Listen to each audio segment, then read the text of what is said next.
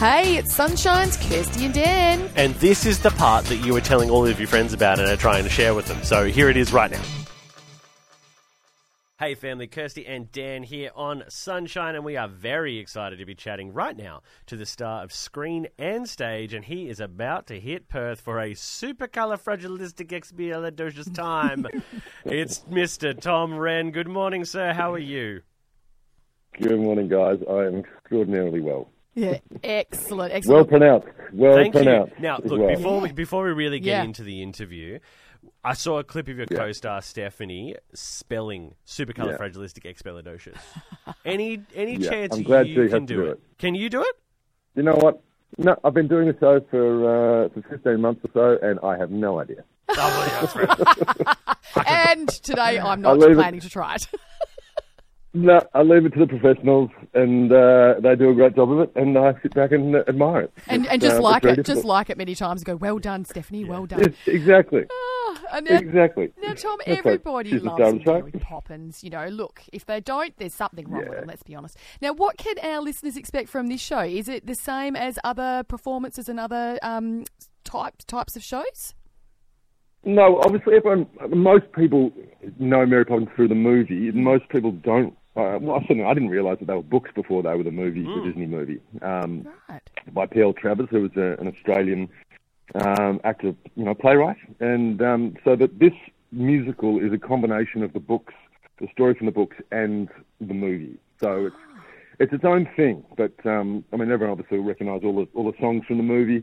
Uh, but some of the story lines and some of the characters are a bit different um, to what happens in the movie, which I think really kind of adds to it. I think most people kind of feel that it's a, I don't know, the story is sort of more complex than um, than, than maybe they got from the movie. Um, so it's just a beautiful show. It's a stunning story, and it's got incredible songs and dance numbers. And I'm yet to meet anyone who has walked out of the theatre not saying that was one of the best, if not the best thing they've ever seen. So Oh, it's been okay. an absolute, absolute joy, joy to be a part of. Like since we began in Sydney over a year ago now. Um, yeah, it's just done fantastically well. Are you sick of it yet? It's great Yeah, fun. How do you keep here? How do you keep the You'd momentum so. of like keeping it fresh every night?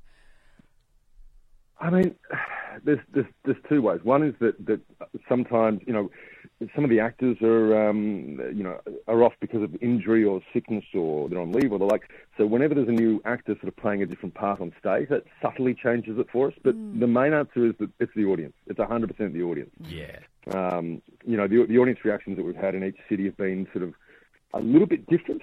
You know, um, Yeah.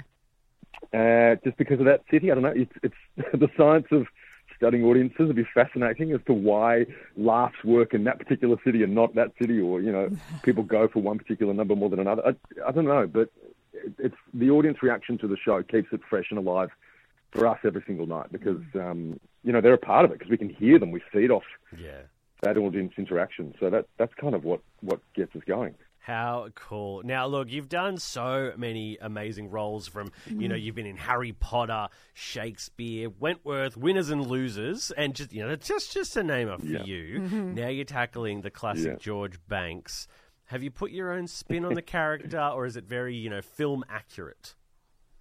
No, I certainly. I think I've in, invested it uh, with a bit of my own, bit of my own special spice. Uh, I don't know. I think, like, you know, such. Uh, it's funny. I was with my kids last night actually watching Peter Pan. Um, you know, watching the Disney, the, the original like Disney cartoon, and um, I think, funnily enough, even the dad in, in Peter Pan's named George. Like he's such there's such a Disney archetypal father role within so many of those kind of Disney um, stories, and I think George definitely fits that archetype. But within that, um, I just have a lot of fun, kind of bringing, I don't know, bringing bringing my experience of my father and his father, and sort of variations of of what fatherhood has been like through the you know through the generations. Like I remember, you know, my grandfather was a very different dad to my dad was to me, um, and it's kind of I think it's what it's a lot of what the story is about. Certainly, my part of the story um, is kind of becoming a modern dad and what that means. Yeah, wow. So I don't know. I've got my own kids, and uh, I, and I just sort of inject it with a lot of my thoughts and feelings about you know men's struggle to find their place within the family. That's kind of that's the way I see the story. That's amazing. Good. Yeah, I like that. I like that a lot. Now, okay, so we need to know, uh, Tom, what, what's your favourite Yeah. tune in the show? Um, step in time, a hundred percent. It's it's the showstopper. It's they call it the eleven o'clock number. It's the one that comes, you know, sort of right towards the end, and it just it's. it's I think it's it's just one of the most extraordinary dance number sequences I think that exists on stage. It's, You've got you know Jack Chambers uh, who plays Bert dances over the proscenium arch, and uh, and I can see I can actually they've they've got a um, they've got a camera facing the conductor that we obviously can see all the time, and often we can see the first three rows um, behind him, and at that moment I'm just off stage waiting to go on, and I can see the audience's face when that number's on, and everyone's mouths are agape, like they're just. Yeah, they're in shock. It's just the best. Oh, I can sort of can't see, it's the only part where you can really sort of see their reaction, and it's just it's stunning. Yeah. So yeah, that's a huge number, and it's definitely that's definitely the crowd favourite for me anyway. Oh, we can't wait. We cannot wait. Now you've received uh, you've received the most popular new talent, male talent, as a Logie winner before. Were you aiming for a Tony now? What's what's the next goal? Yeah, straight to Broadway. I mean, there's no there's no stopping now. Yes.